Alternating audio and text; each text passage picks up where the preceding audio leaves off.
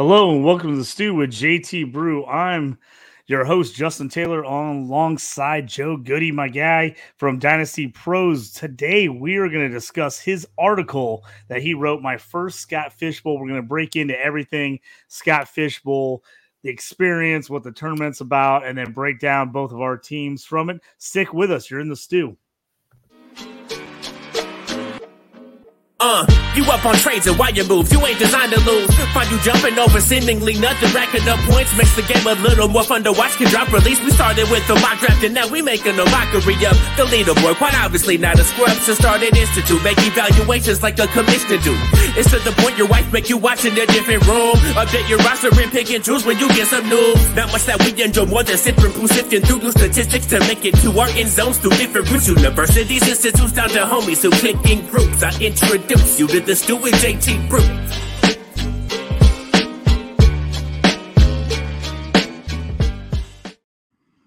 Again, welcome everyone to the stew with JT Brew. I'm JT. Jay Goody here. What we want to discuss today is everything Scott Fishbowl 13. I've been in it a couple times. My first year, SFB 9 was in last year, SFB 12, and now this year, SFB 13. But Jay Goody, you in for the first time this year. You wrote an article for dynastyprosfootball.com. I suggest everybody go over there and read it, kind of just talking about his experience, everything getting into the tournament. But we want to kind of break it down for all those who are not in you know, professionally in fantasy football that are wondering, hey, what is the Scott Fishbowl? What's the big deal? We're going to kind of talk about it uh, from a first timer, Jake, to get in there. Kind of break it down for me like you did in the article of kind of just everything that this uh, this tournament means. Well, first of all, thanks for having me on. Um, yeah, first fishbowl this year. Super, super excited about that. Um, you know, like many, the path to get to the fishbowl was do a couple mirror leagues, do a couple qualifiers. Um, every time there was a, you know, we'll take the first 20 people, we'll do one of those little races and the person who went, I, I, tried them all, did not get into the actual fishbowl the last couple of years. Um, for those people that are kind of wondering, like, well, what's the deal? Because, you know, although a lot of content creators, fantasy insider people know everything about the fishbowl, um, you know, 13 years ago, uh, a guy named Scott Fish thought, we all love fantasy football so much. Why can't we tie something else into it um, and go that route? Very smartly decided to ask everybody else in the industry that he knew to have a name and a presence on social media that he could pull into to get people interested. Um, after the first couple of years, he pulled enough of those big time names, um, you know, the Matt Berries of the world, just to kind of broaden that whole appeal to the point where I think it sort of became this rite of passage in late spring uh, as people on Twitter start to proclaim their acceptance into the Scott Fishbowl. Um, and from that became this charitable organization called fantasycares.org. Um, and what they do is they pretty much primarily donate this money to Toys for Tots. Um, there have been other uh, charities that have been connected to it, but that is definitely the primary one. Uh, and all this money raised, so all of us who play, we don't play for money. Uh, we do play for prestige. We do play for Twitter. Um, and that money goes to this charity, and they spend tens of thousands of dollars um, come you know Christmas time or holiday time, and they donate this money to people in need. Um, and as a community, uh, I am privileged to say that this is my first year that I got to uh, make that official donation as a member of the SFB 13 community. Yeah, just uh, you know, getting that first when you get that email, you know, that's the crazy thing. It's like you see Twitter flooded with everybody posting the email saying thank you. Um, it's just it's an awesome feeling. I remember when I got in the first time SFB nine. I won my way in through an FSC uh, FC Eliminator League. Uh, I was able basically the way they did those leagues was best ball, and a team got eliminated every week. And if you were the last team standing at the end, you got in. I got in that way. I absolutely bombed. It was awesome to be in it just the the community, the people you meet. Um, I like to tell the story. When I got an SFB nine, I was in four fantasy leagues. That has catapulted to over 40 now. And a big reason for that is all the people I meet in Scott Fishbowl that oh, hey man, you want to get in this? I've got a podcast, get in my league here. Hey, I do this. You know, I'd love to have you in it. And charity tournaments like crazy. I, I mean, you were talking about a little bit. There's five or six extra ch- charity tournaments I've got in since being in Scott Fishbowl. Um, they're just awesome causes and, and fun people. And the and the more you do them, the more you get to meet new, cool, different people. Um, a new thing they added something that you got to experience this year which i got experience last year and this year was they added the live draft feature which was something they never did before it was always a slow draft started in july everybody get on it usually was on uh, myfantasyleague.com forever they just added in sleeper last year and so you know the experience for everybody doing that is a little bit different uh, with the slow draft my sfb 9 was brutal. I have to be honest. We had one guy who just timed out every time, and he was right at the end of the round. So he, I think he was 111. And so he would time out after like eight, 12 hours. Then the next guy would make his two picks, and then he would time out again after eight, 12 hours. We are like, oh, man, uh, so many people want to be in this thing. How are you timing out? And he was just like, oh, I'm busy. I'm working on a film set, doing stuff.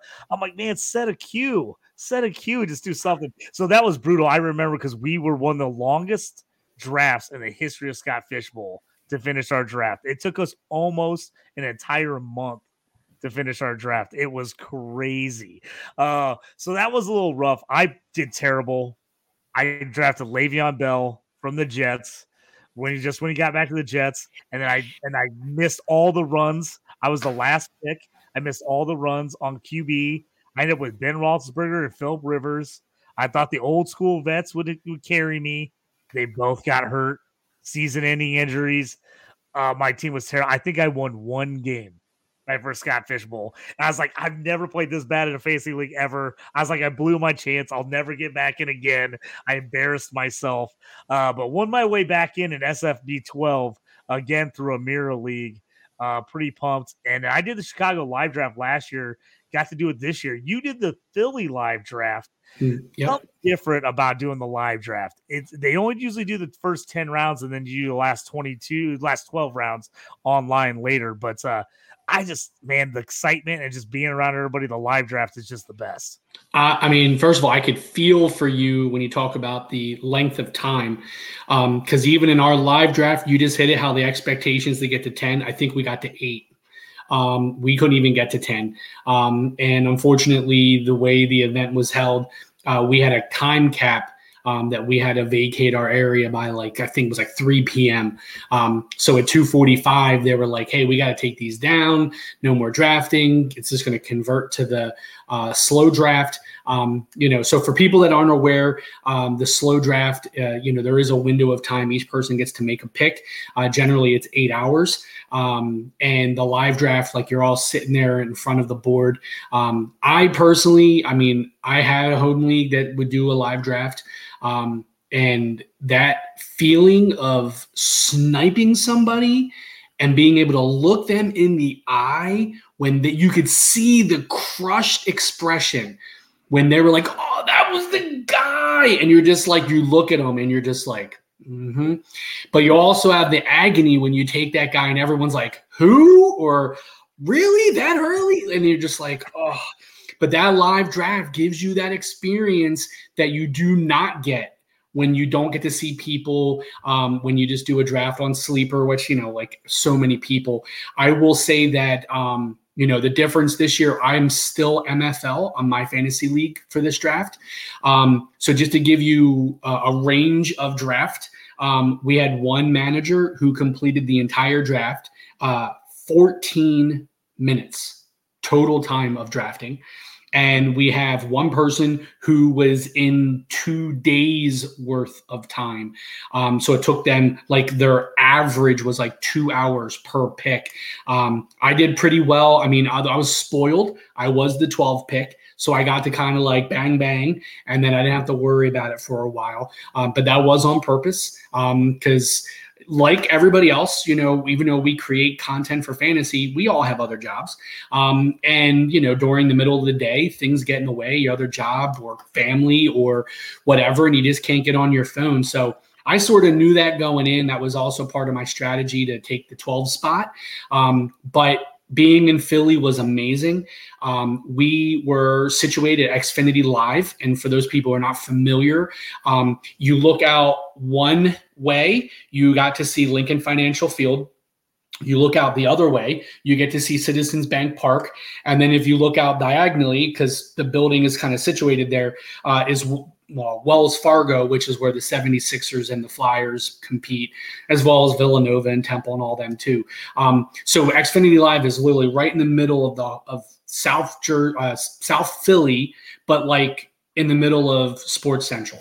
Um, so for every Philadelphia fan, everybody knows exactly where that is, and it was great to get amongst it. We had four leagues there. So we had 48 managers drafting. Uh, absolutely exciting. And the best part is, um, you know, with the auctions that we had there and all other donations, I believe Philadelphia was able to donate an additional two thousand uh, dollars to the Fantasy Cares org um, on top of everything else we did. So you know that was a super exciting announcement to hear, and hopefully it only gets bigger and better, and you know we can make more donations. Yeah, I have to give a shout out to Steven Johnson, who did our, he kind of handled everything, got everything together for the Chicago live draft. He did a phenomenal job of setting everything up, making sure everybody kind of was moving, getting everybody in their area to draft together. Uh, you know, last year we did the board, we did the sticker board, same thing this year, but we actually had the draft going live on Sleeper as we were doing and having everybody enter their own picks and it was so much better. I had to set up a mock to do it last year to make sure I wasn't picking someone that was already taken, but it it moves it was smooth this year. Uh, they added the auction stuff. I actually uh, ended up winning some tickets to the White Sox Tigers game coming up, uh, so that was awesome. And I think I think he announced we were over three thousand uh, dollars raised at the Chicago auction. He Steven did an awesome job. He made Chicago live draft shirts for us if you wanted to buy them in advance and stickers and all kinds of awesome Bears signed memorabilia and stuff. It was it was it was sweet. There was a a Scott Fishbowl ring that was made. That was an awesome item. I wanted to win it so bad. Uh, I, I, did not. We had a bunch. We had like three people win two or three times in the old raffle, so they were lucky. I was not as lucky. Um, but it was just an awesome event so cool to see those people in person that you've like met online or that you're in leagues with but you've never like actually seen in person to talk to uh so that was cool for me it was awesome because i met a ton of those people last year at the Chicago Live, and I actually joined a couple extra leagues because of it. I actually got into the fantasy space because of the live draft last year. I met my guy John McGlynn, who does the commissioner evaluation podcast on P2W. Uh, he we became friends. I jumped on a couple pods just to help him out, and he's like, "Hey man, you want to start co-hosting this with me?" And so I, he got me in this space, kind of, kind of doing all this stuff, and then uh, helped me meet Bob, who Dynasty Pros runs Dynasty Pros and helped me get the stew with JT Brew going. So it's just full circle for me, you know, doing all this stuff and getting to, getting to meet these people and then just kind of expanded from there, being in their leagues and and the John McGlynn home leagues. And there's like six or seven other guys that were there that I was like, oh, I drafted you were the guy in front of me last year. And Then this year I was one behind him. So, you know, we were talking about sniping each other. So it was just a great time. Like you said, I can't the feeling of the live draft is just the best for me. You know, it also it's like you don't have that time to process all the different changes or pivots. You got to make a you got to make a decision pretty quickly if somebody takes your guy, or you got to change strategies pretty quick if people start falling off the board. Um, so I, I like that aspect of the live draft that you can't ask 57 people on Twitter who you should take next or whatever. Uh, I, I just love that kind of aspect because you get to the end, you're like, that's not what I meant to do. Or, you know, you're like, oh, that worked out better than I thought it was going to be. So uh, just having that as a different aspect. And I was lucky. Our team, we flew. My draft was ready. I mean, my people were ready to roll. We were right through. We actually were supposed to only do 10 rounds. We voted to keep going because we were smoking through it. We actually got 15 rounds done in Chicago before they're like, yeah, you should probably just stop now. So we did. I mean, we could even went further. I've got one pick left in my draft, but we smoked and we didn't have our draft till this past Sunday. So we're now on Wednesday and we're one round away from being finished. So we yeah, had no problems. Yeah, our, we no were problems. a little slower. We were only eight rounds. Um, and but that's okay though, you know, because like I said, the community part of it is you know everybody's there to, you know, kind of forge connections. I mean, on Twitter, I'm part of three different communities just because of Fishbowl. Uh, one of them being our own division has a group. Then there was the the live draft, so it was like all 48 were in there.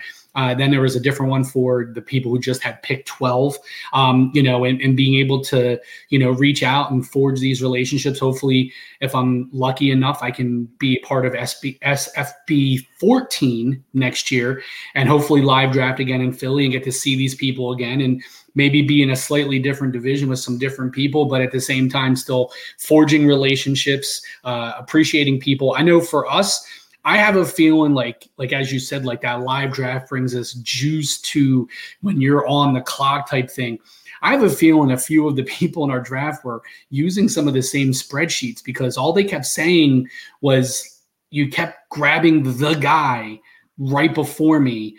Uh, and they actually started joking about that. Like, I wonder if we're actually using the same spreadsheets to like because there's like at this point there is so much data there's so much mm-hmm. information uh, so many websites are putting out their own little um, you know cheat sheets and everything else and adps and people are using things um, and i just thought it was hilarious because they kept repeating it over and over again like are you reading my mind that's exactly that. and i'm like all, all i could think about was they have to be using very very similar sheets and it's like this one name that's like been skipped over four or five times in the highlights of being drafted well, that person's going to stick out. You sort of go, oh, maybe I could, you know, sneakily get like a, an AJ Brown in the third round. And you're just like, oh, keep going, one more pick, one more pick. And of course, somebody else with your exact same list is like, oh, I got him as a second round value. And then just snipes them, and you're just like crushed. And nothing beats that when you're in front of all those other people at the live. So, um, you know, it's it's it's an awesome experience being able to have that. I personally don't think I sniped anybody. But as you know, when you're the 12th pick, you're either at the end or you're at the beginning of a run. Um, and I am always an advocate for starting the run, never finishing it. So, yeah, always want to be at the start of that run. That is absolutely for sure. Yeah, I got sniped quite a bit. I there was a few times I just I had one guy right in front of me just every time grab the guy I wanted. So that was always uh, uh well. Who was who but, were you heartbroken over? Who was one of the guys that you were just like so dead on, and then just went and you were just like crushed? Well, the my very first one was I I had my eyes set on Tua in the third round. I was the one eight. So okay. I'll tell you, I'll give you a little background on my strategy on the one eight. So in the past, I just got thrown a position and you were that position, and that's just what you drafted. Well, this year depending on when you got an invite, you got to jump in, pick your division, and then pick your draft spot, which I was like, oh, I'm not totally ready for that. Last year I got in late. I was one of the last people that that got the invite.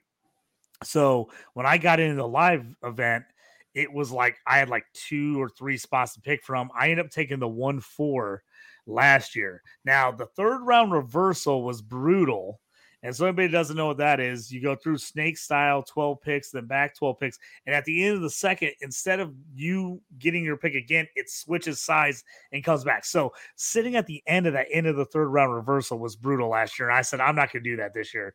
So I wanted to be 12 like you. I kind of thought I wanted to be 12. And then I started looking at it and I signed up or picked my spot before they came out with the scoring.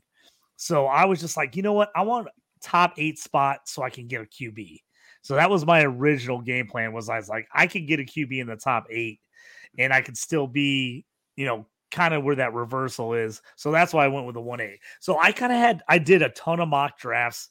I uh, want to, you know, thank all the guys that let us do the mock drafts. There was a ton of websites, ton of discords that set all that up. Took a ton of time and effort, but uh, it was just awesome to see kind of the different strategies. You could try stuff. I wanted to get Tua in that third round he actually went the pick before me in the second round. So I was like, okay, I got time to adjust because that's obviously out the window. So third round came around. I had to make a tough decision. I ended up going Najee Harris. I wasn't sure about it, but I went that way. The one that got me was I ended up fourth round. I wanted Kirk Cousins because I, I was I went RB RB RB, so I had no QB, and I was kind of waiting. Kirk Cousins was my guy. he went the pick before me. So I ended up getting Goff the next round. And then I wasn't pumped about that pick, but at that point, I was like, I better get a QB I'm in trouble at this point. And then later, I really wanted to stack Jameson Williams and LaPorta with Goff. And I got taken both the same round as I was coming through. Both of them got taken right in front of me. Again, LaPorta one spot in front of me again. Those two got me because I was like, oh, that was my spot. The other guy had the biggest disappointment for me. The guy I really had my eye on, I wanted Pat Freiermuth from the Steelers. He was really, I was like, I was doing all kinds of mocks. He was going like seventh, eighth. I was like, you know what? I'm going to go up a little bit. I'll, I'll get him in the sixth because I, I, will overdraft him a little. I don't mind man, didn't even make it back to me. I took Goff in the fifth, and he went the end of the fifth round, and I was crushed. I was like, oh, so threw up my whole tight end strategy. And then when I did get LaPorta, I just next thing I know, I'm in the 12th round, I don't have a tight end. And I was like, oh, I was like, this is that's not what I wanted to do. I was not so yeah, you know, it's it's funny that you say that because the mocking, like to me, like I, you know, there's positives and negatives to mocks, right? The positive being prepares you for a lot of variations and gives you like the exposure to names that you're going to see at each pick. And hopefully that exposure will give you some sort of you know this is my roster build. These are the guys now i know. And for me that definitely helped on me punting quarterback until rounds four five on the turn. Um, that was my strategy going in. I made a conscious decision that i was going to grab you know elite wide receiver running back, most likely at 112 and 2 1, and then decide at the 3 1 with that third round reversal, like how I wanted to call. Now, I had one contingency, which was if Mark Andrews had gotten to me at the 112 2 1 turn, he was going to be one of my picks. Um, and after that, I knew I was punting tight end as well because the value just was never going to be there for me. So, the mocks helped me kind of formulate that strategy like, okay, if I miss on those initial tight ends, who do I want to grab? If I miss on, like, I'm going to punt quarterback, who are the quarterbacks most likely going to be there who I feel really comfortable with? And that all worked right to it. Because I know right after the third pick, my, my third round pick, one of my table mates looked at me and just was like, ah, not going quarterback yet. Let's see if this works out. And, and in my head, I'm thinking, I know it is I got two thirds of the league already have two quarterbacks. So I'm not worried about that. You're not taking your third quarterback. I'm like, so I really only have a couple of teams that are of concern where I can control my own fate. Now, I don't want to go into any season with like a Derek Carr, Ryan Tannehill smoothie because that's just not going to work mm-hmm. in a super flex. So I knew that. So I knew that that four five was going to be my spot, and it was perfect. Now, where it did not help me. So the the mocking was was great until I got to the next round, which was six seven. That's when I was kind of like, I want to hammer wide receiver. Do I want to stack Geno and Russ Wilson with Tyler Lockett and Jerry Jeudy, or do I go in different direction?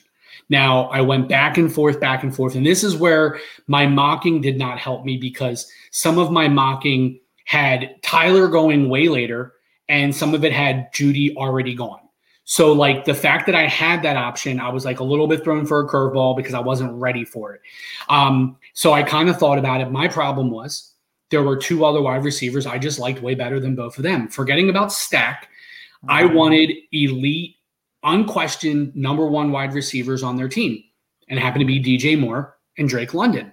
So I ended up going with those two guys, hoping that Tyler Lockett would still fall to me because mocking wise, it was there.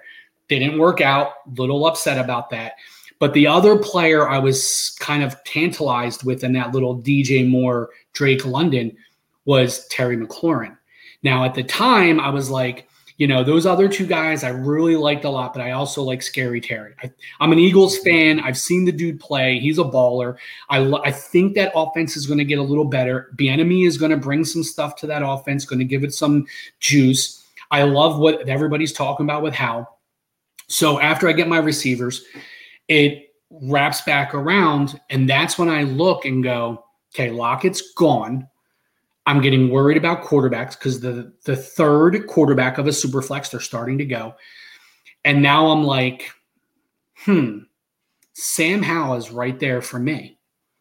And now I'm almost like, ah, oh, if I had McLaurin already, I would have already had that built-in stack. And then I could have taken Howell and then another receiver at this pick. So for me, the mocking got me ready, but then like a little twist. Now I still salvaged it because even though Scary Terry wasn't there, Mr. Dotson was. So I was able to stack Sam Howell with with Dotson, who was just a, t- a touchdown vulture last year. And I feel like he is going to come into his own this year. Hopefully he stays healthy. He doesn't have any like things. And I I'm really I'm, I'm like encouraged by Sam Howell. Like some teams are usually like really like like you can almost like see through the veil of secrecy like like last year with Mariota and Desmond Ridder, Atlanta was like, "Oh, we're really kind of encouraged by this," but like everybody could see through it, going, "No, they're not." Um, but then going into this year, I feel like Washington's like really like, now Sam Howell's our guy. Like I don't think everybody like, like we let Taylor Heinicke go. Like let we like, and everybody was surprised with that. Like it's either they're all in on Caleb Williams and they're just like, this is how bad we want to be, or they really are looking at Sam Howell going, he is going to be another like sneaky late kind of quarterback like Kirk Cousins. Like he's just going to be one of those guys that's going to be, which by the way was drafted by the Redskins. So it's kind of, there's that little tie in. But he could end up being one of those guys that's just like, you know what? He's not going to be flashy like Lamar Jackson. He's not going to be Pat Mahomes. He's not going to be like all the spit and vinegar of Aaron Rodgers. But can he be enough to get the job done? And I was kind of really interested with him. So I stacked him in Dotson. And, you know, then I started to see my build, and everyone's like, oh, now you got three quarterbacks already. I'm like, yeah, I got three quarterbacks. This is super flex. Like, when did you grab your third quarterback for your team? Uh, I am 100% on Sam Howell with you. I, I, Sam Howell is my QB3. I saw him go as late as like round 13, 14 in mocks, and I was like, there's no way. I'm not going to take a chance on missing him. I jumped on him in the 10th round. Uh, I, that was the thing. I got sniped with LaPorta. I wanted LaPorta to go with my Goff, and I was going to take Howell on the way back. And I just, that was the sign to me. When I got sniped on LaPorta, I was like, I better take Sam Howell right now, like right this second. So I took him in the 10th. The biggest thing that hurt me I had the same idea as you. I wanted to stack him and Terry McLaurin bad. So I had McLaurin scheduled like he was my sixth rounder. That's why I wanted. Because I, I was thinking the same thing as you. I was gonna go QB fourth and fifth. I had Cousins and Goff in mind. Cousins with the pick before me. I didn't want to jump and just take Goff because he was the next QB. So I skipped it. I took Jaylen Waddle instead when Cousins went I came back, took Goff, and then the next round I was going to take McLaurin. He got sniped. I got sniped the pick in front of uh, Andy Behrens, dude. A lot of people know him in the Twitter world. I mean, he's out there. He does a ton of stuff. Guy's an awesome dude. He was sitting at my table. He was sniping me all day. I was just looking at him, and he's like, "I got you again." I was like, I, I was like, that's like the fourth or fifth one. He was he was literally getting me all day. The guy I was taking this pick in front of me. So at least you know at that point it's upsetting. But then also you go, well, at least I'm not the only one thinking this. You know, at least at least there's the validation ball. to yeah. that. You know, at least I'm in the ballpark, right? Yeah, I mean that that's that's always the key. And you know, you and I were talking about you either be in front of a, a run or behind it. And at being at 12, um, you know, one of the major differences for the fishbowl um, between sleeper and my fantasy league you guys are required to draft a kicker, but you can only yeah. use that kicker. My fantasy league, we do not have to draft a kicker, or we can start as many as four. Yeah. And that's a massive difference. Now, for those people who don't understand, Scott Fishbowl is set up where the scoring is like nothing that you've ever seen. There is such an emphasis on certain things in there that there are positions, tight end specifically, who are heightened in this. That's why Travis Kelce's going 101 in Scott Fishbowl And even though he's a worthy first round pick, he's never going to be a 1 1 in most leagues. But in this league, because of the value that they had for tight end premium, he was an unquestioned 1 1, really. I mean, listen, we were Philly, we're homers. Jalen Hurts was the first pick in every single draft at us. But a lot of other drafts, Travis Kelce was straight up the guy. Um, and, and that was totally understandable. And, you know, that was one of the players. I mean, I was hoping to get Goedert, um, you know, being a Philly guy. But it, I also looked at it too, like, he's the third option as a receiver on the Eagles, right? He's good, but I kept trying to like say to myself, like, I'm not going to reach for a tight end just to have a tight end, only to then look back and go, oh, yeah, well, you know, I, I grabbed Logan Thomas, or, you know, like, or, oh, I grabbed Gerald Everett. Or oh, but those guys are they're going to be serviceable tight ends in most leagues because you have to start a tight end but there's no upside to them. They're the third, fourth receivers on their teams that are going to be utilized. And for me, I just kept punting tight end. Now, obviously, my punt tight end looks a little bit worse now than it did about a week ago.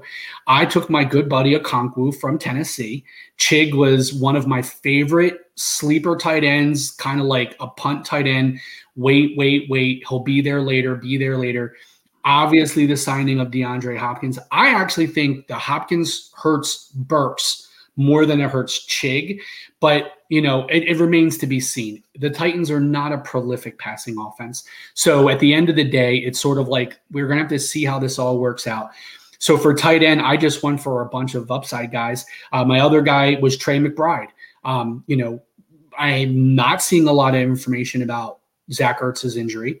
Um, he was injured, you know, fairly early last season. Um, he really hasn't resurfaced yet, and they're not. There's just nothing coming out. No one's saying what's going on other than when they're ready to play, they'll play. Um, so I got a feeling Trey McBride might give me a good couple of weeks of play before I have to worry about it.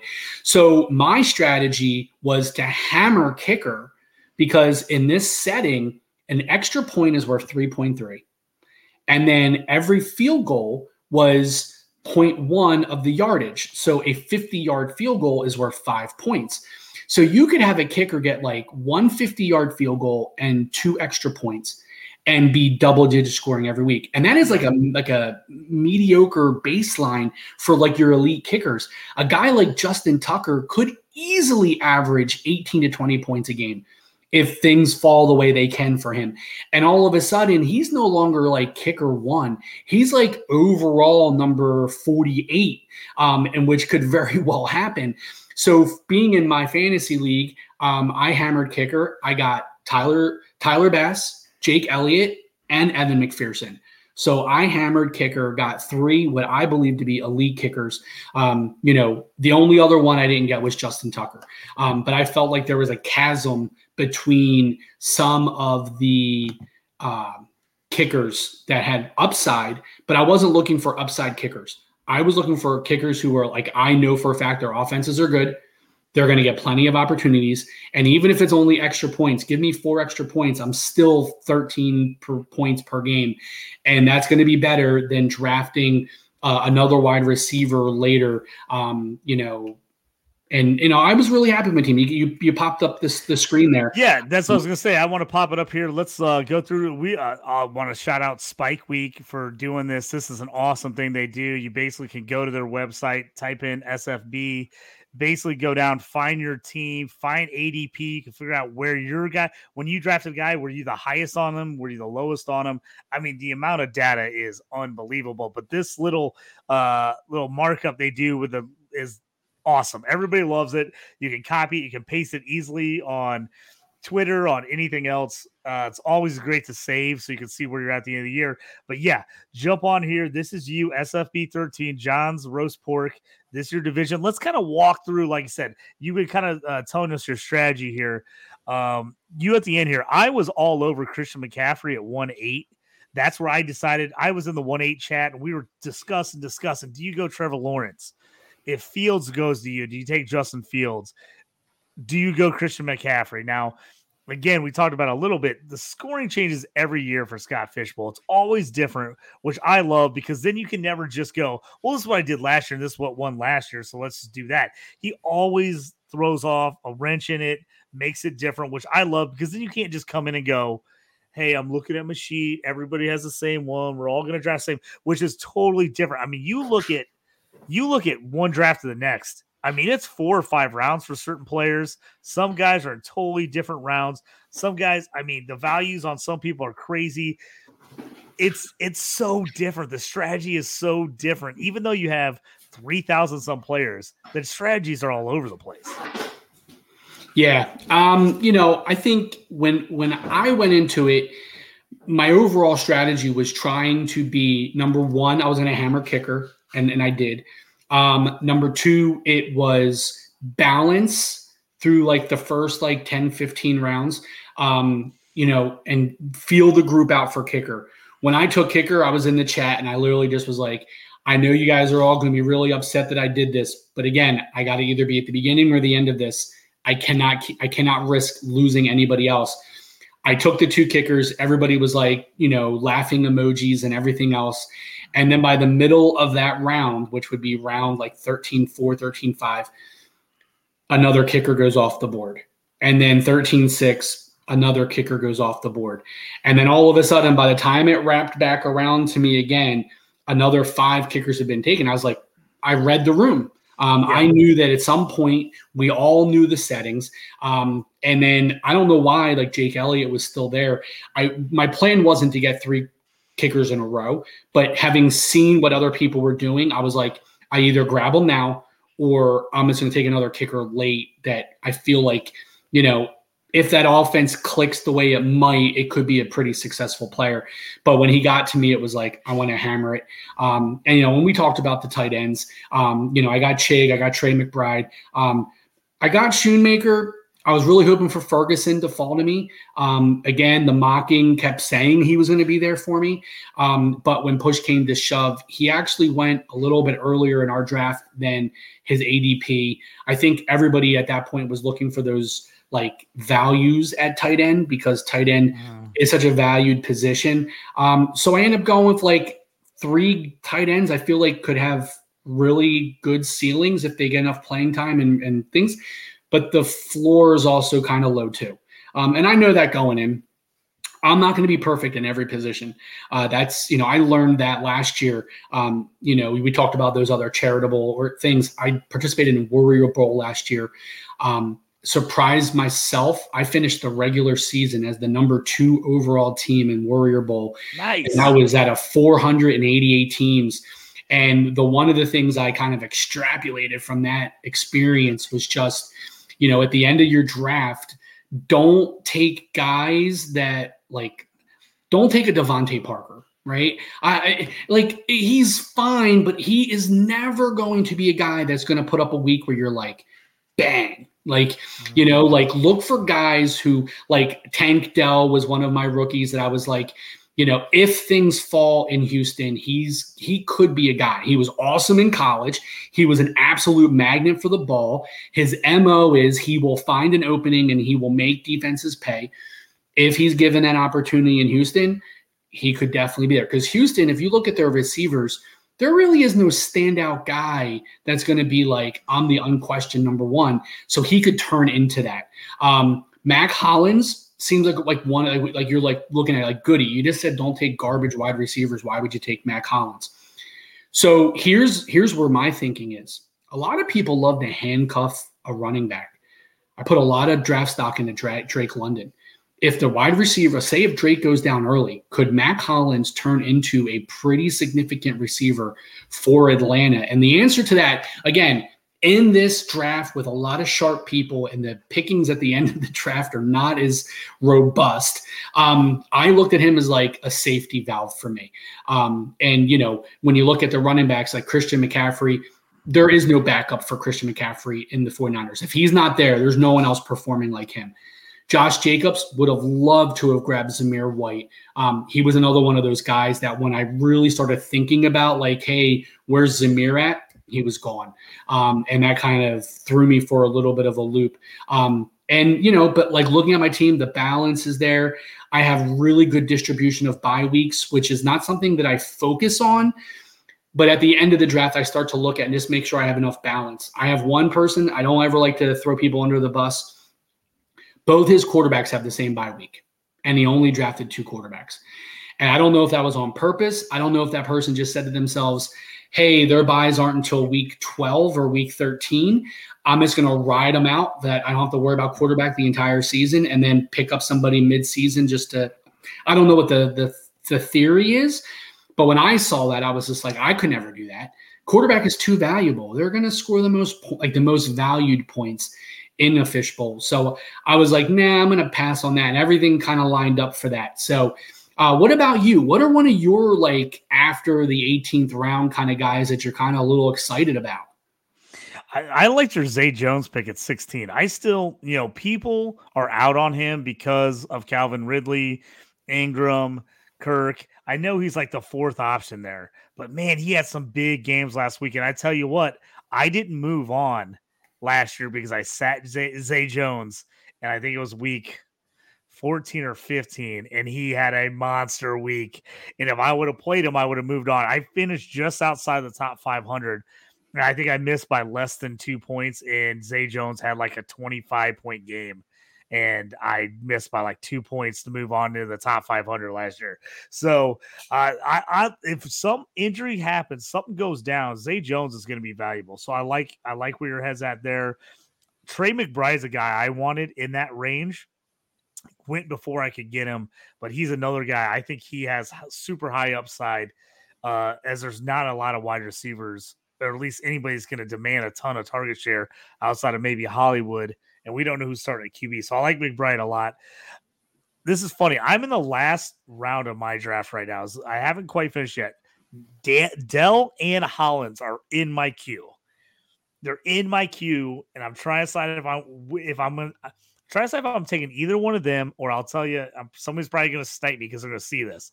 But I'm trying to decide: do I take Dell, Hollins, or my boy Clayton Tune? I think he might get a bunch of starts for Arizona. He's still out there as well. So I've got about eight picks back to me because I'm the I'm the eighth pick, and we just started the last round. But those are my three guys at the top of my queue right now: are Tune, Dell, and and Hollins. I like where your head's at on those. I think Hollins could end up being the number two there.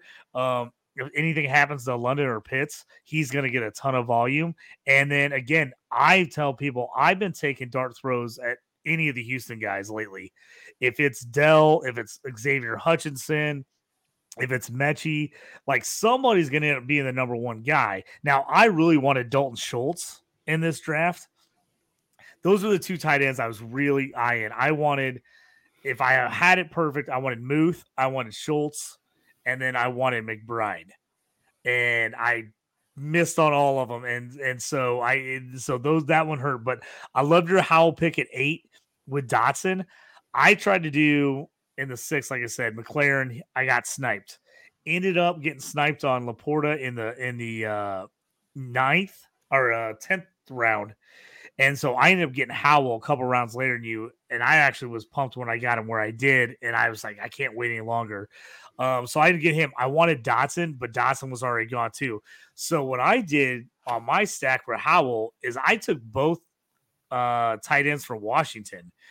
I, I took Logan Thomas. If he's healthy, I think he's going to get some share tight end. I mean, Bieniemy's not going to ignore the tight end out of nowhere coming from Kansas City. And then uh, Cole Turner. I mean, the guy was a beast at Nevada. I think they can work him in after being injured most last year. If either one of those guys is hurt, the other guy is going to be huge. So that's something I like. I love your strategy with the three uh, kickers I looked at a bunch of stuff before, and everyone said if you're in sleeper, do not take a pick kicker till like the very end because it's not going to help you as much as it is going to be in MLF. So, or eh, MLF, yeah. So I just I was like, I'm going to wait on kicker because that reason. Now I will tell anyone that is going to play in a mirror league or a, a FC Eliminator league. If you're on sleeper and you have to play a kicker, take two kickers because it's going to be best ball. Take at least two kickers. I burned myself in one last year where I only took Chris Boswell. He ended up getting hurt, and I scored a zero for like six straight weeks in my kicker spot. I luckily won the league still and still got my way into Scott Fishbowl this year. But you can you imagine how upset I would have been if that was the reason I didn't get in the Scott Fishbowl 13 was because I didn't take a second kicker in a best ball league. Yeah, Stupid. I mean, six straight weeks at a zero for a position. Yeah, that would have been traumatizing. If and especially if it came down like that, like that last week of like you're only up eight and he's got one person left and it just kills you because you're just like i took a zero you know and it's not even like your fault like it's it's yeah. it's not like something where like you know you just didn't draft well like like it's kicker like most people don't take the, the thing and i i love your advice like get a second kicker so that way you always have it and of course double check by week because you don't want to mess that up but absolutely yeah. So again, and for the people that don't know, it's best ball. So it's taking your best guy, but you have to fill a certain amount of positions. But also in those leagues, there is no pickups. So it's you're stuck with your team. And I that was one of the things I tell everybody. I'm like, make sure you've got a couple tight ends, whatever position there is. If there's a defense, Make sure you got a couple, two, three defenses because you cannot score zeros on those weeks. They just kill you, especially if it's in the eliminator league where it knocks out the lowest score every week. You just can't have you can't be at the bottom. So you got to just hold yourself. So that's something to think about. A little bit different once you get into Scott Fishbowl. Scott Fishbowl actually has to set a lineup. You actually can pick up guys off waiver wires, which if you've seen the winners the last couple years, you look at some of their drafts, you're like, how did this guy win? But they just crushed the waiver wire.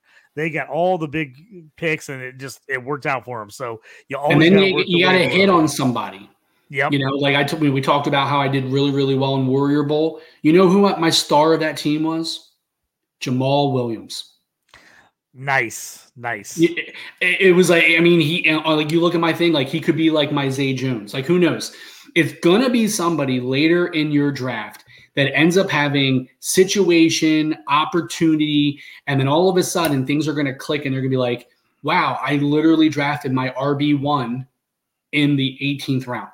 Uh, you know, or wherever it ends up being. Um, and that that was it for me. That like I, I hit on Jamaal Williams and you know that team it, it was solid. Yeah, every week I was like averaging like 210, 220 points a week. Like it was a really, really solid team. But Jamaal Williams was my guy every week. And um, it looks like you just popped up yours and looks like you hammered like running back pretty hard. Why don't you talk about running back a little bit? Yes, yeah, so Jamaal Williams is how I got back into Scott Fishbowl. I had him in the best ball, and he just crushed for me because I took him as a handcuff for D'Andre Swift, and he he was just awesome for me all year. Uh, I got in also, I will say, tell the people this I got in, make sure you check the scoring. I got in on SFB nine. I won my eliminator and I had a bunch of tight ends. And it was a pretty big tight end premium that year. And I think I only had legit three starting wide receivers. I took like three studs and then I loaded up on tight ends, defense, and then I threw any running back I could in there just make sure I got points. And somehow, you know, I wasn't the highest scoring team every week, but you just got to hold on till the end. And so in those eliminator leagues, so that's how I did. So yeah, I came in. uh my my idea, the one eight chat, we were talking bully running back for weeks. Everybody's like, do we just at the one eight, do we bully running back or do you do QB QB? So I decided if I was going QB QB, I would probably have to end up getting Trevor Lawrence and then probably Deshaun Watson or maybe Dak Prescott. I wasn't super pumped about that start, to be honest with you. Love T Law. I got him in a million dynasty leagues, but I wasn't pumped about that being my start. Now, Justin Fields ended up falling to me at this spot, but I was not prepared for it. I was like, I'm in a Chicago league. There ain't no way he's getting to 1 8. Someone's going to take him before that. So I had already kind of made up my mind that if Christian McCaffrey got there, I was going Christian McCaffrey. So I went Christian McCaffrey. It came back. People can say what they want. I'm back on JT. I took JT 1 4 last year and then Stafford in the second round, and they buried me because they were both hurt all year. Uh, luckily, I actually took Fields and Trevor Lawrence late last year. I got them like in the mid round, so they saved me at the end of the year. But I was, I think JT at two five, I just like it. I just think he's going to have a bounce back year.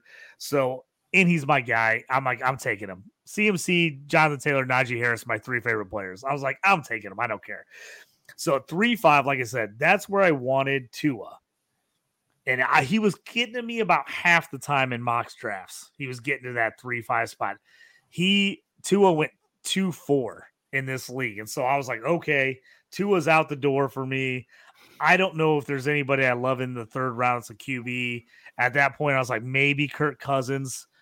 And I was like, man, I already kind of convinced myself I was going to go running back, running back, running back if Tua wasn't there. So I was like, I'm going to wait on Cousins till the fourth. I, like you, you took Josh Jacobs 3 1. That was my initial pick. In most of my mocks, I took Josh Jacobs. I took Derrick Henry if he got to me. He went 3 1 in mine. Jacobs was my backup after Henry. And then I got nervous about the holdout. I got nervous about possible holdout and I just thought about it. And I really think the Raiders are going to be bad this year. And so I just flipped the script and I said, I'm going to take Najee Harris. Sometimes he got there in the fourth round in some leagues. I saw him get to the fourth, but I was like, ah, I was like, this is probably too early for him, which I looked up the ADP data on Spike Week. 3 1 was the highest he went. I was the third highest at 3 5 out of everyone. So I was pretty, I took him pretty about a round early. But I was like, you know what? I'm going to go Najee. I'm going to take my three favorite players. I'm going to live and die with CMC, JT, and Najee. Those are my guys. So I, I took them there. So from there, like I said, for you, I wanted four and five. I wanted QB. I was going to go Cousins Goff if I could. Cousins pick in front of me. So I switched it up and I took Jaylen Waddle. I'm like, all right, I'm going to go Waddle. He's the best wideout on the board. I had him on my team last year. He killed it for me. I'm like, okay. And I was like, I'm just going to hope because at that point, everybody after me had two QBs. So I was like, all right, I'm going to wait. And I'd rather have Waddle here and then hope Goff gets back to me was my strategy because everybody else had two QBs. So I was like, if I take Goff now, there's no way Waddle's getting back to me. So I took a little bit of a chance there. Ended up getting Goff. Didn't love the pick. Don't love Goff, but I think he's playable. I think he's to score points. And at five, I'll take it. I can tell you six coming back. Also, I will tell you like that. Gino was in my range here. I wanted Gino maybe in the fourth or fifth if I could get it. So if I could have got Gino at four, I would have maybe came back and take like DK with the stack at five. But both of them went before it got back to me. So that I was like, all right, that's out. I don't have to worry about stacking that. Coming back, Dobbins, that's where I wanted Terry McLaurin because I already had in my mind I was taking Sam Howell at some point between eight and 10. So, but he went. So when he went the pick in front of me, I said, I'm already RB heavy as can be. I didn't love any of the wideouts right there, and I felt like I could get some wideouts the next couple rounds. I almost took Kenny Pickett just because I didn't want to miss out on him. He was kind of going like seventh, eighth, ninth. I almost took him there just in case. But like I said, I had a lot of people that already had two QBs behind me. So I was like, oh, he'll probably get back to me. So I jumped on J.K. Dobbins. I was like, I'm going to take my fourth running back because I could start all those guys in the super flex. So he's technically as my fourth running back, still a starter. So I was like, I'm going to take him. Pickett came back to me if Muth would have been there in the sixth, I would have taken Muth. That was my plan originally. Was I'm going to go Muth Pickett, but Muth went right at the end of the fifth round, never got back to me. So that was my original stack. So I switched it up and took Dobbins instead, Pickett. But then I was like, okay, I got plenty of room to take either Diontae Johnson or Pickens. So that's what came. So I just waited and to see who came back for me. I'm a big, big Pickens guy. I love Pickens. I have him in all my dynasty leagues, but I felt this format Diontae was a better choice over Pickens for this one year play. So I ended up taking Diontae instead. A Christian Kirk, I still think he's their number one wide receiver, even with Calvin Ridley. I can't believe how far he's fallen. I was ecstatic to get him in the ninth. I think I got him in the eighth or ninth last year uh, in SFB. So I was pumped to get him in the ninth. Like I told you, Howell, I I I was dead set on taking Howell. LaPorta got picked right the pick before me. I was going to stack him with Goff because I still didn't have a, a, tight end. I was still looking for tight end. I was like, all right, that's a sign I'm going Howell. So that's why I, I wanted to stack it, but at that point there was no stacks left. Gibson was gone. Dotson was gone. McLaurin was gone. I was like, all right, I'm going to look for a late stack there. Came back the 11th. I was just looking at the guys around. Again, there still wasn't a tight end I loved. And I, I just think Rashad Penny in this kind of format, if he can stay healthy, can be a beast for the Eagles. Now, is he going to play 17 games? Almost 99.9% sure he won't. There's just no way. He's he's going to get banged up. He always does. But can he give me 8 to 10 really good games? I think he can. And if he can get that average, that's what people forget is like they count the average in the playoffs in this. So you got to have a good season average. You got to score points and then the play. So I'm like, hey, if he can crush for eight weeks and give me a ton of points, I'll take the eight weeks. So I was like, I'm on him. I love it. At that point, I was like, tight end desperate. Got to take somebody. Everybody I wanted was gone. I jumped on Juwan Johnson. I'm like, all right, may, there's not a, you know, outside of Olave, who's the next guy there. I don't believe in Michael Thomas. I don't think he can stay healthy. I like some of their other guys, but they're young. I think Johnson ends hmm. up with Carr being maybe their wide receiver too, technically. So I, I, took Johnson, jumped on Mooney for the upside, just he was the guy I liked. And I, at that point, I had three wideouts. You got to start three. So I was like, hey, I got to get one or two more wide receivers for those bye weeks. Took him. Jaylen Warren, I just felt at that point got to back up Najee because if something happens to Najee, Jaylen Warren's going to play a ton. So yep. I felt like that's a handcuff I had to get. I didn't want to. I I could have maybe waited on him, but I saw too many other leagues where he went like 12th, 13th round. So I was like, at that point, I got to jump on him. I don't want to take a chance of missing him. Curtis Samuel is a is a crazy pick.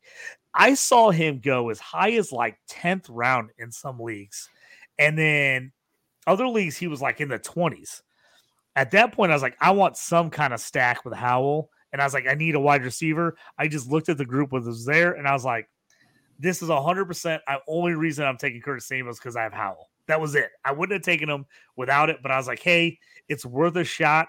Maybe they use him in a crazy, you know, mm-hmm. role where he gets a few more touches. I don't know. So I was like, I'll like I'll take the upside. We'll see. Chase Brown's a guy I've been all over forever. I think Mixon could be toast pretty soon.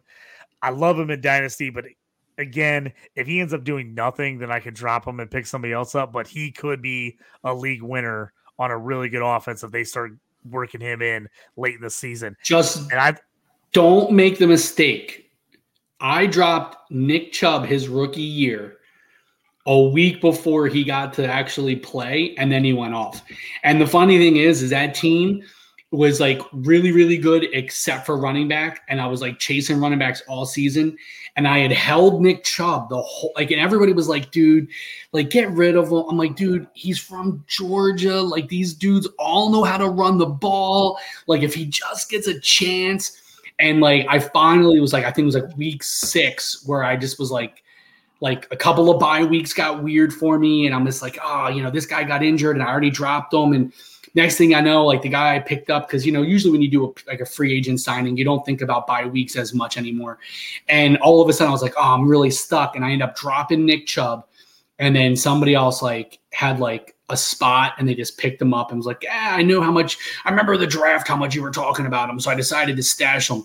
And then it was like the next week, all of a sudden he's like out there getting like 122 yards. I'm just like, so I'm like, so listen, man, make Chase Brown your guy. Don't make the mistake I made. Don't drop him in mid mid season. Yeah, here, here's what I thought too. This was my thought. I, did, I couldn't get D'Andre Swift. I wanted him and Penny just in case. But here's what I'm thinking. If Penny could give me the first half of the season, Chase Brown can give me the second half of the season. That's what I'm thinking. That was kind of my thought. I my plan is not to play Chase Brown at all early, but I think he could be that guy at the end and in the playoffs. That could be a great flex play. So that's why I got him. Alec Pierce, just highly underrated. People have just fallen off on him. I think you know Anthony Richardson. One thing he really does well is he throws the deep ball well. And Alec Pierce is their deep ball guy. I think he could he could get some sneaky weeks. I love him as my wide receiver, like six or seven. You know, I, I was like, I'm taking a chance on Alec Pearson the 17th, no problem. And then I was just waiting, waiting, waiting. And I'm like, how long do I wait before I take these tight ends? Because I didn't want to miss out on them. Because I'm yep. like, Logan Thomas and Cole Turner I know there's a lot of mouths to feed there in Washington, but I think either one of those guys could end up being really good, especially if the other one gets hurt. So I was like, I'm going back to back. I'm taking both of them. That could end up being my winning stack with Sam Howell if I need to. So that's where I went with them. Daniel Carlson fell. I'm not loving the Raiders, but I think he could kick a ton of field goals. I looked back at this format. He was number one the last two years in scoring. I couldn't believe. I mean, he was way down the kicker list of what uh, people had already taken. So I was like, I'm jumping on him. I got sniped in the 21st round. I can't remember who who I was taking. Somebody. Oh, I was going to take Parris Campbell. Parris Campbell was my guy. I wanted. He ended up going. He, he's got again, kind of like that Houston situation. You don't know who's going to bust out and be the number one. Everybody's saying it's Waller. It could be, but he's been hurt a lot of years, and then a whole rest of wide receiver crew. Who knows? So I wanted Parris Campbell. He was gone, and at that point, I said, you know what? I'm going to do Evan Hull because if something happens to JT, Evan Hull could. He's a solid running back, but he also catches the ball a lot. So I'm like, even if he just plays third downs and they get Deon Jackson or somebody else gets the ball, he still could be playable if I need to. So that's where I'm at.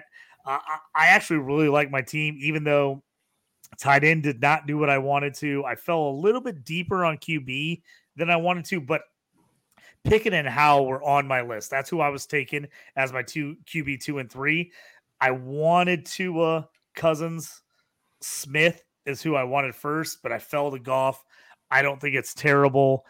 If these RBs stay healthy and have big seasons, I could be in the mix if they get banged up and hurt, this team could go down in flames, eh, like a lot of things. But I, I just, I felt like I was like, you know what? I'm going to go bully RB. I'm just going to RB it up with that 0.25 per carry this year.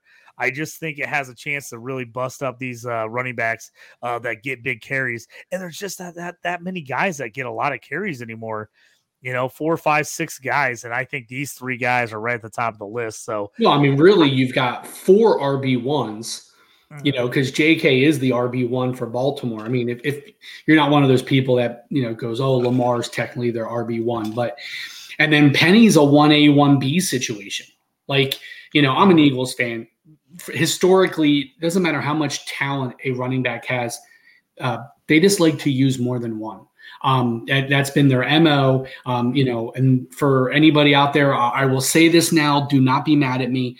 I'm not a Miles Sanders truther. Please do not think that Carolina is going to give him the opportunity to all of a sudden break out. This is just my call. I'm telling you, he doesn't hit holes quick. He is not a decisive runner. He likes to wait, he likes to see it develop. If you don't know what I'm talking about, watch a lot of his runs. He'll just actually put his hand on the back of linemen sometimes and just sort of like walk with them and then all of a sudden, he then hits a hole. Well, he had the number one offensive line in front of him with the Eagles. Like he was able to sit there and wait, wait, wait, because them offensive linemen are literally just carrying defensive lines down the field. And then and then he would cut, and then he would get like a six or eight yard gain. Everyone's like, oh my God, do this all the time. Then you watch the next play, he does that, and he loses two because he ends up just guiding himself right out of bounds. Like it's the MO. Uh, I'm again. Hey, listen. I wish them nothing but the best of luck in Carolina. They have one of my most favorite quarterback coaches, Josh McCown. If you don't know his work, uh, see him when he was the backup quarterback for the Eagles with Carson Wentz. Carson Wentz's best season ever is when Josh McCown was his backup. Watch the sidelines. You would actually see when he would come off the field, Carson Wentz. It wasn't the head coach and it wasn't the offensive coordinator. It wasn't even the QB coach. He would sit on the bench with Josh McCown. They'd have that Surface Pro, and Josh would be going over stuff, going, "What did you see here? What did?" He is going to do wonders for Carolina, but not necessarily this year with Miles Sanders because they don't have the offensive line yet. They've got to, they haven't built the offensive line. They do have some nice players, but for those people out there that are overdrafting Miles Sanders, I'm sorry, I don't see it. I hope he I hope he proves me wrong because I love seeing Eagles just be successful wherever they go. But the reality of it is, is like, you know, that grass isn't always greener philosophy. You have the number one quarterback with Jalen Hurts. You have the number one offensive line with the Eagles and Jason Kelce and Lane Johnson, who I don't think Lane Johnson's given up a sack in like four years or whatever this stupid statistic is because he's just that good. I don't know why he's not on every single list for like Hall of Fame lock because he should be. But that's what the Eagles did. And Miles Sanders is going to be that guy. So, you know, looking at, like I said, looked at your list, man, I was just like, man, he just dominated running back. And, you know, in this format, for people who don't understand, wide receivers are the least rewarded. So, like those guys, like the reason a lot of people were dropping on wide receivers because honestly, the the upside for the other positions is just greater. Tight end was one, and then I think RB was number two. Quarterbacks was fine, um, but you know, again, there's so many of them that you're going to score like in that 450 to 500 point range. It's like, yeah, there's like you said, could have been Geno, could have been Kirk, um, could have been Goff. Like there's a plenty of those guys in that range. So, you know, um, the Scott Fish Bowl is just awesome. It brings a lot of people in. Now we've moved on to the next one. I think the Warrior Bowl is drafting right now. So know a lot of people, you know, when those people are out there and they're like watching this and they're just like, all right, these charity things sound pretty cool. Get into any of them you can get into. Don't be picky, you know. I mean, I'm in one, it's like the biscuit bowl. Like it's for like raising money for like pets and, you know, animals and dogs. Do whatever, it doesn't matter. Give back, be involved, create the community, start to learn, but and then you're going to see yourself, okay, now I get into the fishbowl. And then all of a sudden like I think even on um on Sirius this weekend. They actually were interviewing Scott Fish, and even the announcer, she kind of flubbed, and she literally was like, "And welcome to the sh- welcome to the show. It's Scott Fish Bowl." As in, like Bowl was his last name, you know, and it was just so funny because everybody started chuckling, and she's just like, because you can't say Scott Fish without saying Scott Fish Bowl, and it was just hilarious. But that's exactly what this does, you know, us in this crazy little, you know, fantasy world, this. Uh, this game we love to play, this hobby, whatever you kind of call this little vice of ours. Um, that's how you get involved. Um, you know, be a part of that, create connections, um, learn from other people, and you'd be surprised. Like, like I said, I, I this was my first year. I was super excited. I, I chronicled my my whole uh, process. Um, so check that out on Dynasty Pros Football. Um, you know, it's technically going to be a two-parter because when I wrote that, I only was like through like the eighth or the tenth round or whatever. Um, so I'm going to write a second article that kind of wraps up the the experience. Uh, going from you know live draft to the slow draft as well as just some more insight on why i picked this guy or you know what direction i went in um, and my overall feeling which i'm super excited about um, you know going into this season you got to take risks you, you're never going to be successful in these big tournaments unless you're willing to take a risk. And you know, like you'd said, you kind of stacked a little bit on the on the Redskins. If that offense, like I said, man, they're talking a lot of hype for Sam Howell. So that guy hits anybody who's connected to it could very well end up being some of the better teams in the fishbowl. So, you know, it's it's a, it's a wonderful, wonderful experience. I hope more people continue to get involved. If you didn't already sign up, go to fantasycares.org there's already the sign up for the for the 14th edition, which is 2024. You can get in there, put the stuff there. That way you can get part of this culture. You know, we talked about it like a phenomenon. It's like, you know, it really does take over the fantasy world. Um, you know, the, the the lay people at home who just play with their home leagues. But for those people that are part of the community they're always on twitter they're always on you know tiktok they're getting a lot of information they're on youtube they're following podcasts which by the way follow this one.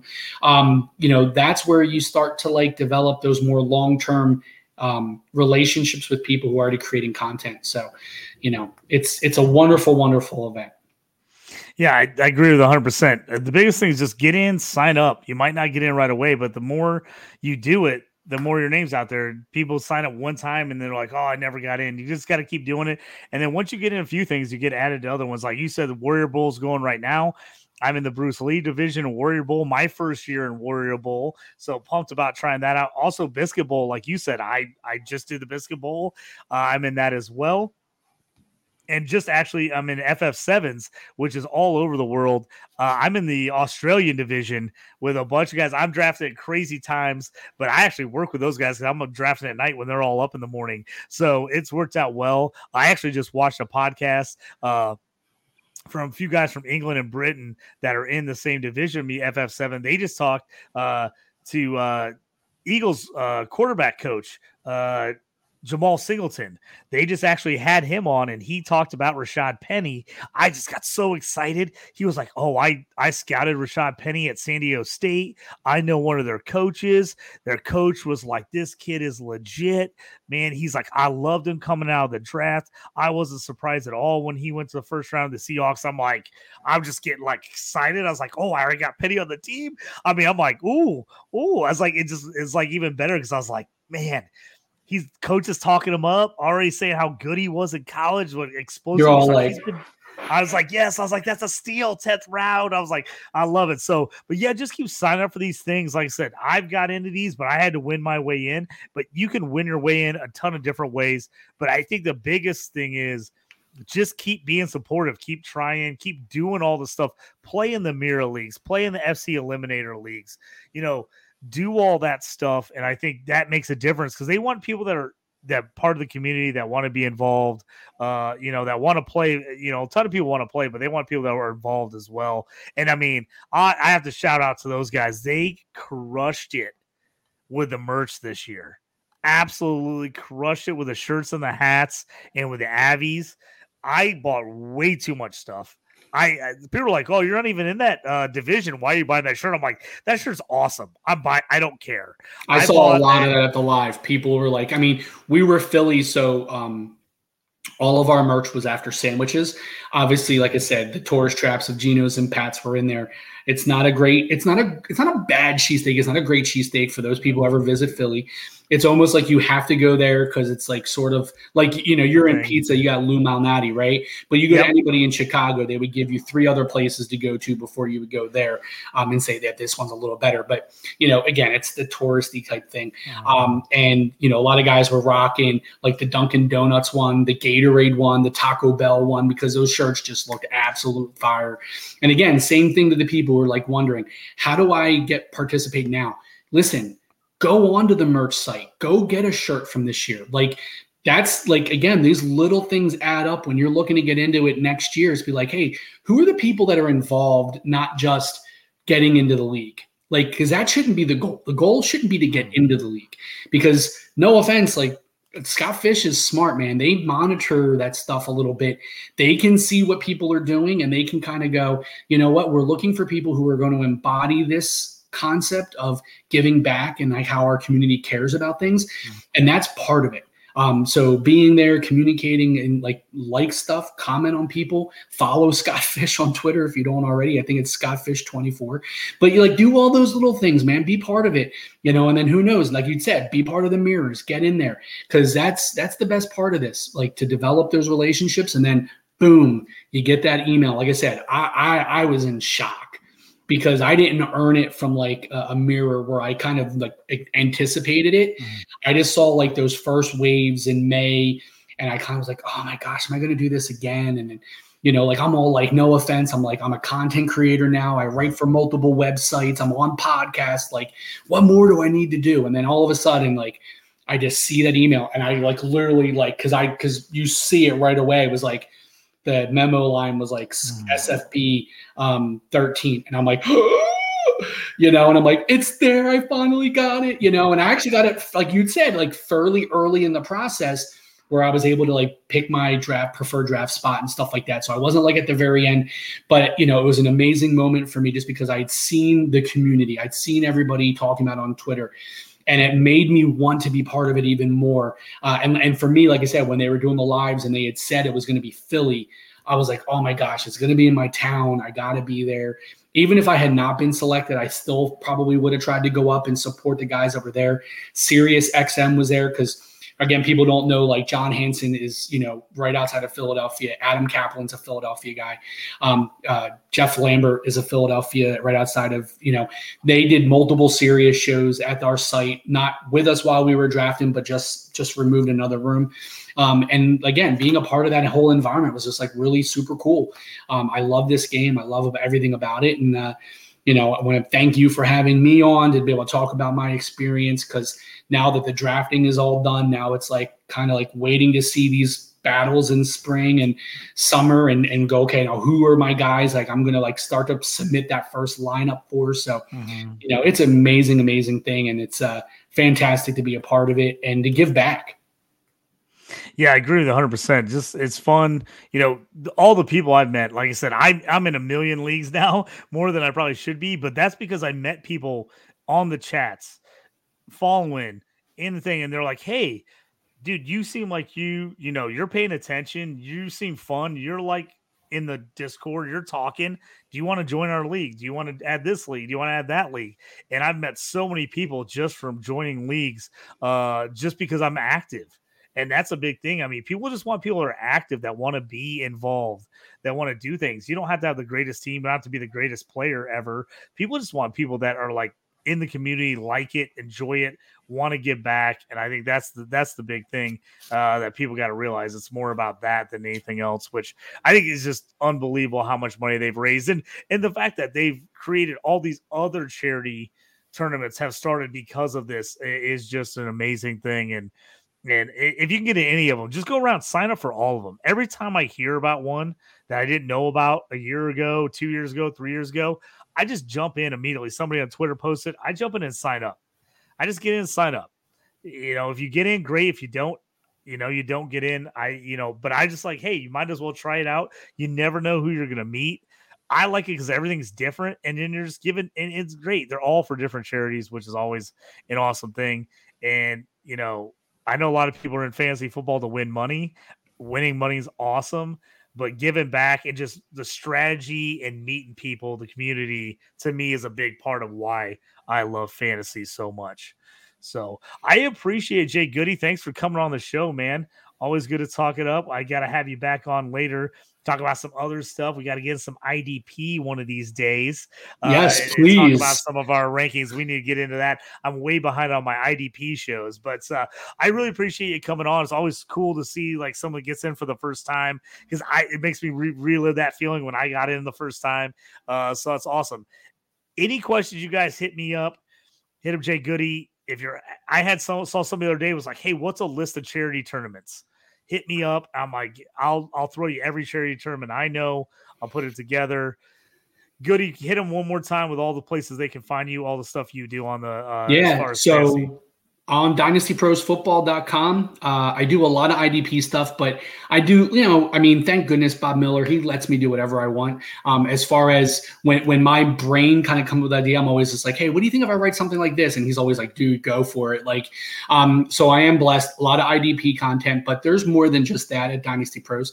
Um, this, this year I also explored the world of college fantasy football, which is a whole new world with the Devy leagues now, you know, campus to Canton leagues. Um, and I'm doing that stuff stuff on Fantrax. Um, you know, work with my good friend John Lobb, um, and he and I have kind of been taking the lead on all the college fantasy football stuff. So you can check us out there on Fantrax, and of course, if you don't know where to find me, just check me out on my Twitter, jgoody77. Um, I always link all my stuff. I always appreciate a follow. Um, you know, trying to build up and get more information out there. And I want to thank you, JT, for having me on and being able to kind of gush a little bit about my first experience in the fishbowl.